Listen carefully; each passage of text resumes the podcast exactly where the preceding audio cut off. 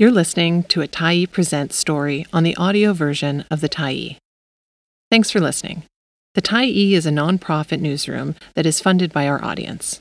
So, if you appreciated this article and you'd like to help us do more, head on over to support.thetyee.ca and become a Tyee builder. You choose the amount to give, and you can cancel anytime. Experience the power of cinema with VIFF. By Vancouver International Film Festival, September 22, 2022.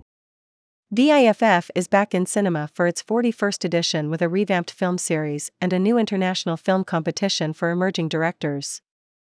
Over 130 feature films will screen across seven Vancouver venues, along with 20 other events.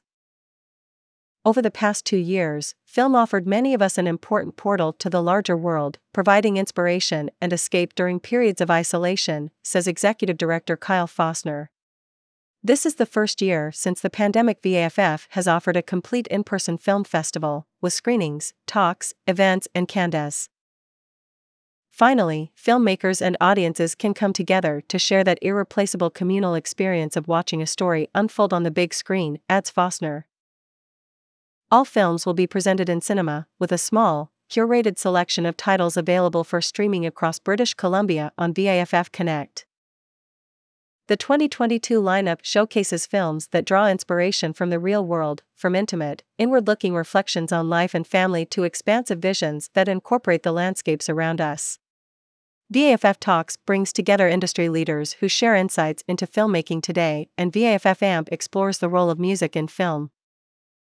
The festival will officially open with Bones of Crows by Métis filmmaker Marie Clements, an epic tale of Aline Spears, a Cree matriarch played by Grace Dove, Monkey Beach, who survives the residential school system and becomes a code talker for the Canadian Air Force during the Second World War.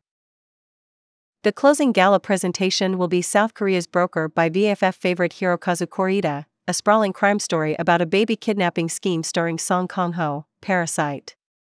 Song became the first South Korean male actor to win Best Actor at Cannes this year for his role in Broker. This year's films not only reflect the global, collective moment we find ourselves in but inspire by demonstrating resilience and strength, says Director of Programming Curtis Woloschuk.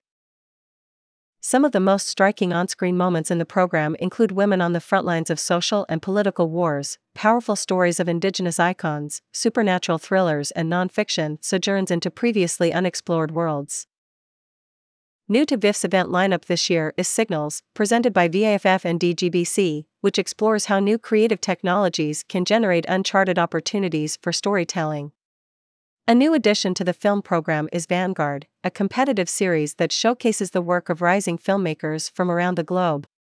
Featuring eight narrative films by first and second time directors, the program features titles from Australia, India, Mongolia, and more. In person events signal the return of VIFF Live, featuring two stellar music performances.